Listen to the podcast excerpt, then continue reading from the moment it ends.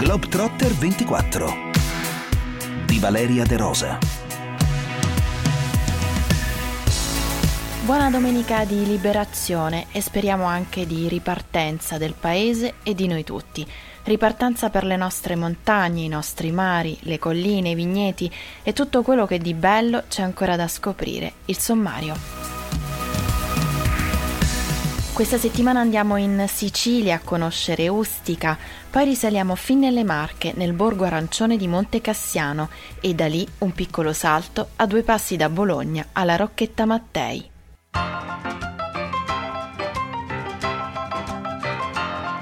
Molti di noi non vedono l'ora di rivedere il mare, potersi sedere sulla sabbia, mangiare a riva il Mediterraneo è un mare caldo e dalle mille sfumature.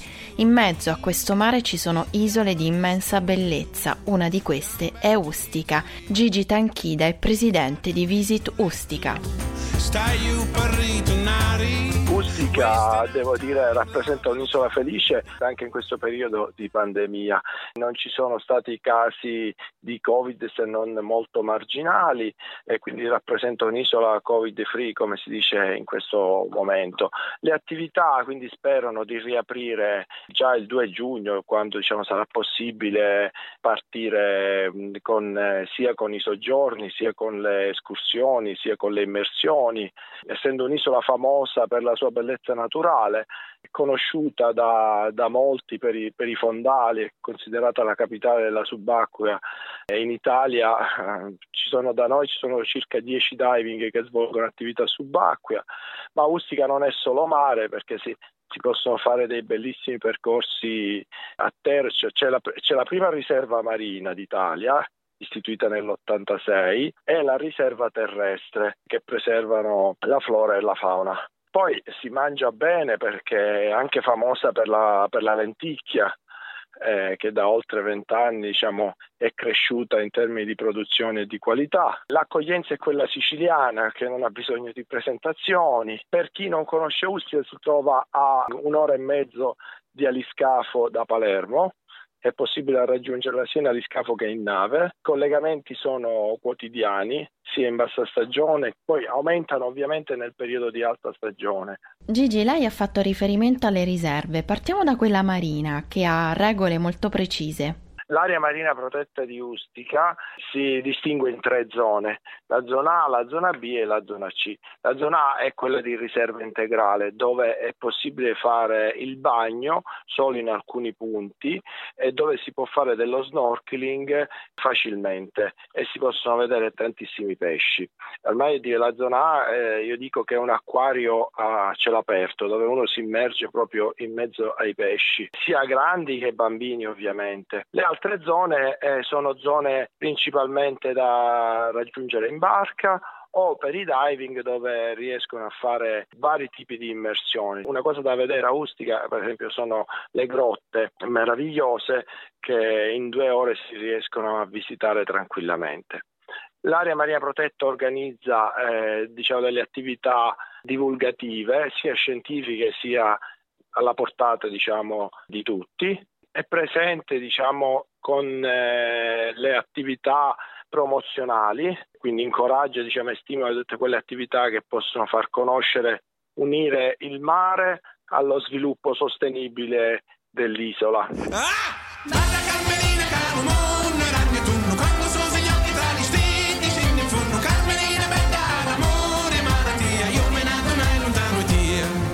Ustica non è bello solo il mare, è bella anche l'isola in sé, anche perché c'è una vegetazione veramente imponente. Ustica allora, è un'isola a misura d'uomo, gli abitanti sono circa mille, quindi ci si conosce tutti e ci si riesce anche chi viene in vacanza riesce ad ambientarsi subito. E tutto il giro dell'isola sono 10 km, quindi si può fare anche a piedi, sia eh, la costa sia sull'interno dove ci sono i sentieri. È una piccola isola, è fuori dal, dal turismo di massa, quindi chi viene a Ustica viene per cercare principalmente la natura, la tranquillità e delle belle passeggiate o dello snorkeling eh, interessante. State lavorando a degli eventi estivi? Per quanto riguarda gli eventi sportivi, io sono uno degli organizzatori del Giro Podistica a Tappe e quest'anno contiamo di fare la, la, decima edizione. Devo dire che è un evento che sta facendo conoscere Ustica eh, in tutta Italia eh, da un punto di vista sportivo. Quest'anno è dal 19 al 25 luglio. È un evento su quattro tappe, è diventato un bel appuntamento perché al di là dello sport nascono delle nuove amicizie, c'è la convivialità, oltre che la vacanza ovviamente in un posto meraviglioso come Ustica. Come altre attività di rilievo, pur considerando che siamo in un periodo in cui tutto viene limitato, c'è la festa del Santo Patrono che è il 24 agosto. Ustica è, mm, si mangia bene, si mangia bene perché la natura rimane incontaminata e oltre la famosa lenticchia che è presidio slow food e anche presidio slow food la fava la fava di Ustica.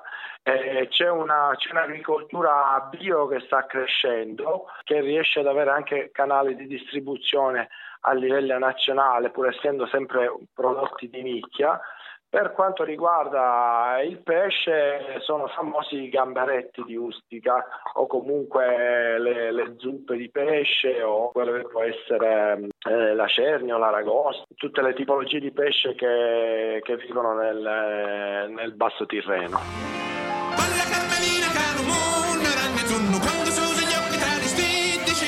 io lei è anche l'organizzatore di un evento tutto dedicato alle mamme per la prossima festa della mamma. Mamma Sprint nasce successivamente alla Strapapà, che è l'evento dedicato alla festa del papà.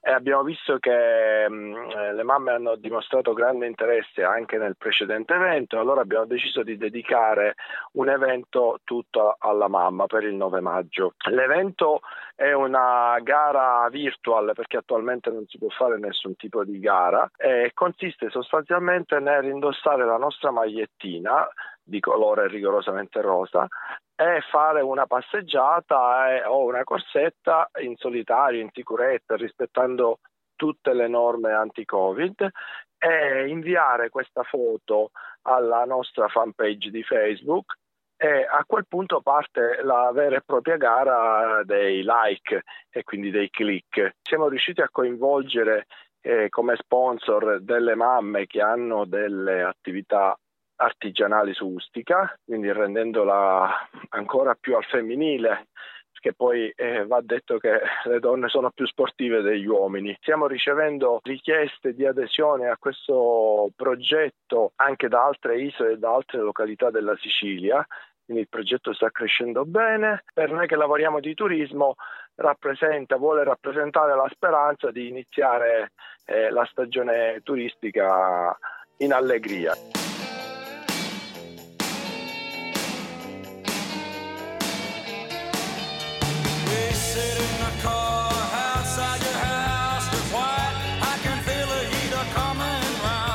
Il nostro viaggio per i borghi arancioni del Touring Club italiano questa settimana si ferma a Monte Cassiano, provincia di Macerata. Provate a guardare un'immagine dall'alto, vi sembrerà di forma perfetta. Fiorella Perugini è consigliera comunale, è lei che ci accompagna.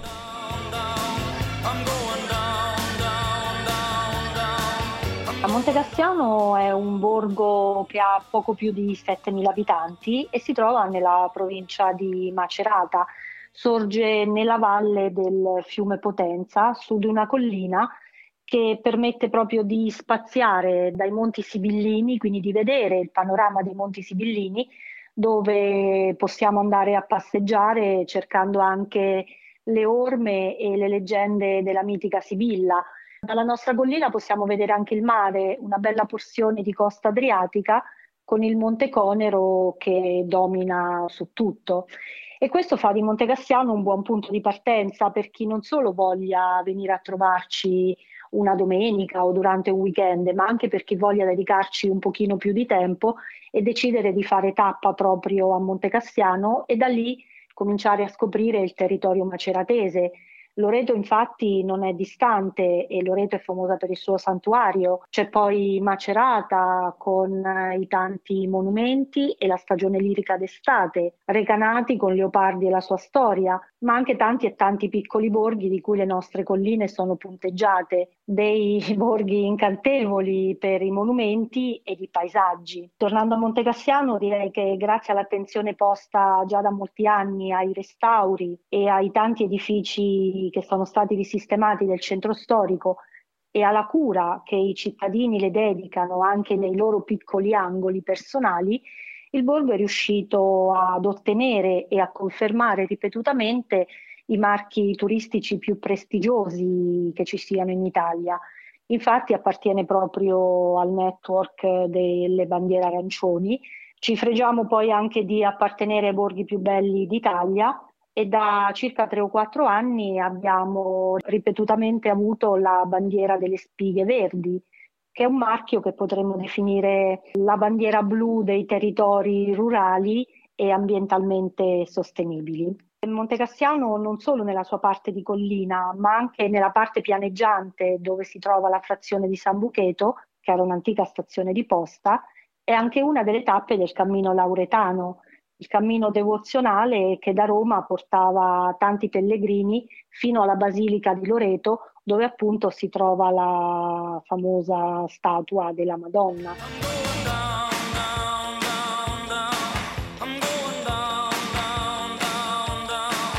Allora Fiorella ci accompagni per le stradine i vicoli di questo borgo. Che architettura troviamo? Montegassiano ha un'origine innanzitutto romana perché mh, alcuni nobili romani che erano fuggiti dalla vicina colonia di Elvia Recina, che era un'importante città romana e si trovava lungo le rive del fiume Potenza, questi abitanti fuggiti su una collina lì vicino diedero origine al primo insediamento dal quale poi ebbe origine la città medievale di Montecassiano.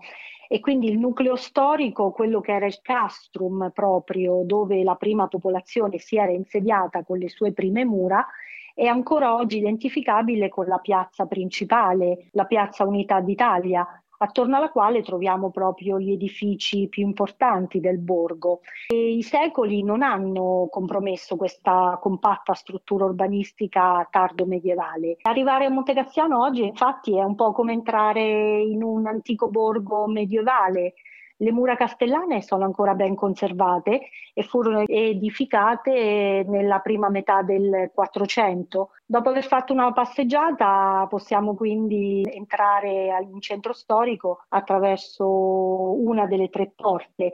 Porta Battisti, Porta San Giovanni e Porta Diaz. E da lì ci possiamo poi perdere per le stradine, le piagge e tutti i vicoli secondo un tragitto proprio che dal 1400 è rimasto inalterato. Tipica infatti dell'urbanistica medievale è l'andamento a cerchi concentrici, che seguendo proprio la struttura della collina culmina nella piazza centrale dell'abitato, che è appunto la piazza Unità d'Italia. Ci fermiamo solo per qualche momento, restate con noi.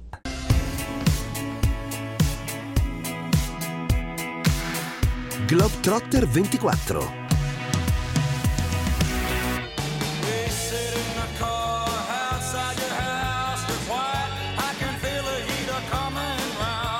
Stiamo passeggiando per Monte Cassiano, a raccontarci il borgo è Fiorella Perugini.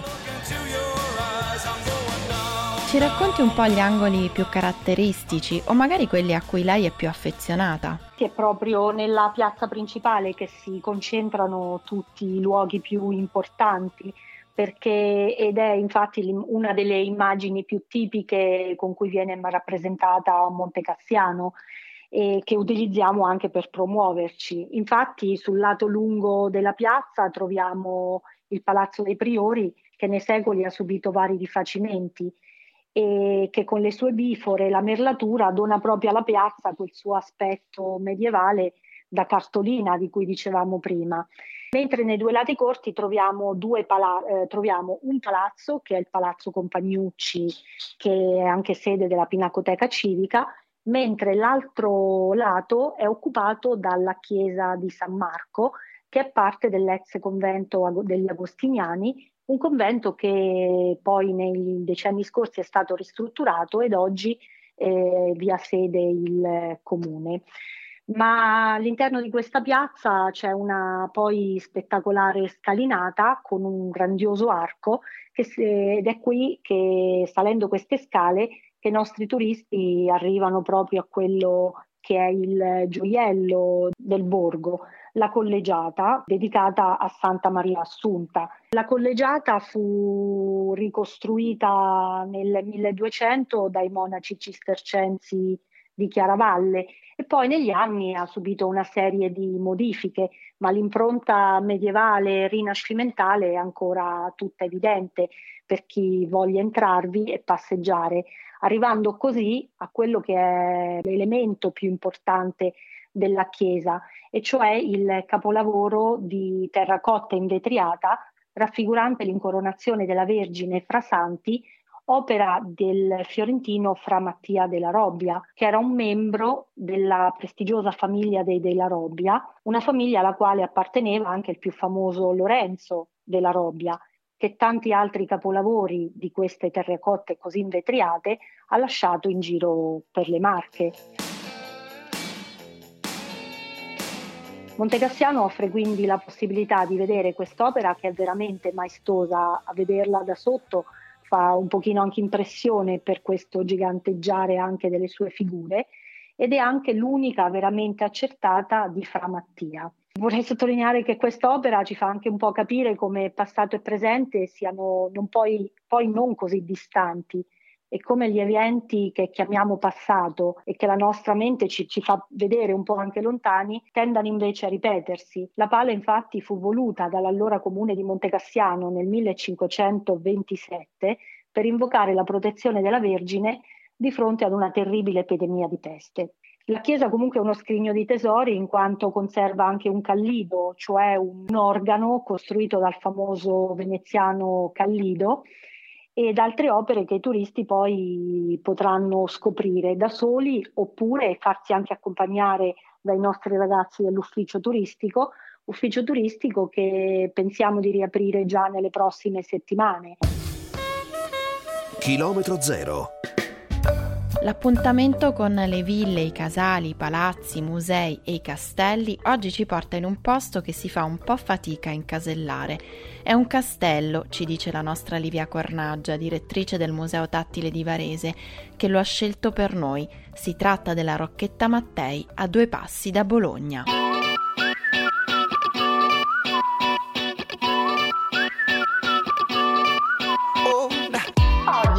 Porto nell'Appennino bolognese, in realtà a tre metri da Bologna, a scoprire un castello che sul sito che gli è dedicato viene definito una storia di grandezza, declino e rinascita e quindi è l'ideale per noi che abbiamo la passione di queste storie di, di resurrezione. Stiamo parlando della Rocchetta Mattei che è stata costruita nel 1850 sulle rovine di una rocca del XIII secolo e si chiama così perché l'ha costruita un conte Mattei che all'epoca è stato un personaggio piuttosto singolare. Allora era bolognese, era cresciuto in una famiglia molto agiata e aveva pensato di dedicarsi alla politica.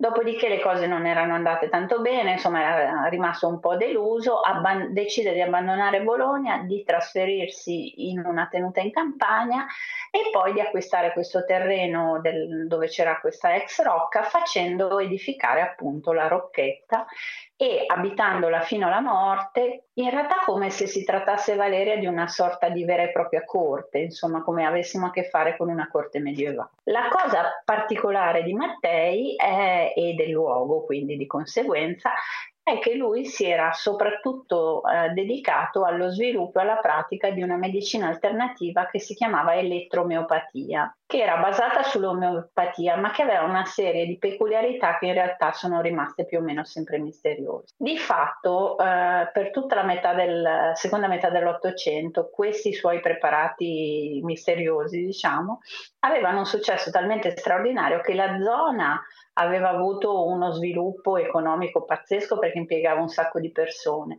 che Mattea era arrivata ad avere 117 punti di distribuzione dei, dei farmaci sparsi per il mondo e che insomma il, il paesino che lo ospita, che è Grizzana Morandi, aveva acquisito ricchezza, prestigio ed era diventato un posto di una certa rilevanza, cosa che prima non era. Insomma. Fatto sta che questa benedetta Rocchetta Mattei eh, in realtà ha vissuto poi delle alterne fortune, come spesso succede. È stata proprietà degli eredi del conte sino alla fine degli anni 50, poi è passata di mano, è diventata quello che è, cioè una sorta di attrazione turistica che per qualche anno ha diciamo, funzionato e eh, negli anni Ottanta è stata completamente abbandonata ed è, si è sciupata completamente. In tempi recenti, quindi stiamo parlando degli anni 2000, del 2005, la Fondazione Cassa di Risparmio di Bologna la acquisisce e inizia un'opera di restauro e di ripristino che, anche se non è ancora conclusa, ha riportato la Rocchetta Mattei alla sua versione praticamente originale. Oh, so Fatto tutto questo lunghissimo excursus, cerco di provare a raccontarti che cos'è la Rocchetta Mattei, che è, come dire, definirla fantasiosa è ancora poco. È un vero e proprio castello, Valeria, complicatissimo in termini di struttura e nel quale soprattutto si sovrappongono e si mescolano praticamente tutti gli stili architettonici del mondo, in un insieme nel quale abbastanza misteriosamente devo dire riescono a convivere e a dialogare il moresco con il gotico, l'architettura romanica con il barocco, insomma questa specie di miscellanea che però funziona. Ti do qualche esempio, ma solo qualche esempio perché è talmente ricca che insomma bisogna vederla. L'accesso per, per, spiegare è un ingresso moresco a fianco del quale c'è una torre che ha come balaustra una copia del pulpito pomposiano che nella sua versione originale è al Louvre. L'ingresso principale della rocchetta si raggiunge con una scalinata in pietra che oltre a essere affollatissima di statue ha eh, alla fine una copia in cemento del grifone di Pisa che è considerato il bronzo islamico medievale più importante d'Italia. La porta principale della rocchetta è moresca ed è affiancata da una figura in cemento che è a metà tra un'arpia e un gargoyle. C'è un cortile bellissimo che è il cortile dei leoni che è stato pensato per riprodurre alla perfezione il cortile dell'Alhambra di Granada. C'è una cappella che è stata pensata come copia, anche questa perfetta, della cattedrale di Cordova. Sparpagliati per la rocchetta ci sono gnomi, ippogrifi, cariatidi. C'è un ponte levatoio, Valeria, che conduce ad una piccolissima stanza in una delle torri, che era in realtà la camera di Mattei, e in questa stanza c'è il soffitto composto da stalattiti. C'è la sala della musica che è stata fatta in perfetto stile Liberty, la cosiddetta sala rossa che presumibilmente era lo studio del conte, che ha il soffitto totalmente rivestito di piccolissime piramidi di carta pressata che mirano a ricordare lo stile islamico del Muqarnas.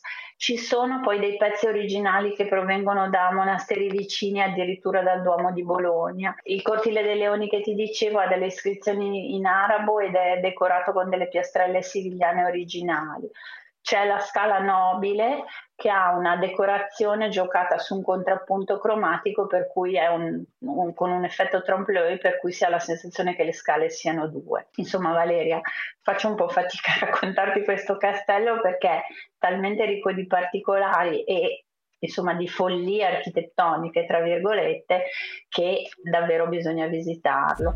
You know how to make me smile. Quello che è sicuro è che vedendolo dall'esterno questa specie di insieme affollato di cupole, cupolette moresche dorate, questa specie di folla di torrette, questo rincorrersi di merlature dà l'impressione di un castello fantastico, cioè tu non sai se ti trovi me- davanti un edificio che è a metà tra il cartone animato e la residenza di un principe delle fiabe e quando ne varchi la soglia la sensazione rimane assolutamente invariata. Quindi in sostanza visitandolo non puoi fare altro che farti travolgere da questo, mm, da questo posto, dallo stupore, dalla meraviglia, dalla sorpresa, perché praticamente ogni angolo, ogni sala, ogni scaletta conduce in direzione della più sfrenata fantasia architettonica. E per finire va detto che non solo nella zona c'è la Rocchetta Mattei, ma ci sono altre due cose secondo me molto interessanti e molto carine. La casa Museo Morandi, nella quale Giorgio Morandi, il pittore, ha abitato e ha dipinto la maggior parte delle sue opere che si può visitare, e il Borgo La Scola, che è un borgo medievale perfettamente conservato nella sua meravigliosa struttura di stradine, piazzette ed edifici. Per questa domenica ci fermiamo qui, se volete scriverci come sempre globetrotter-radio24.it. A tutti voi l'augurio di una bella settimana.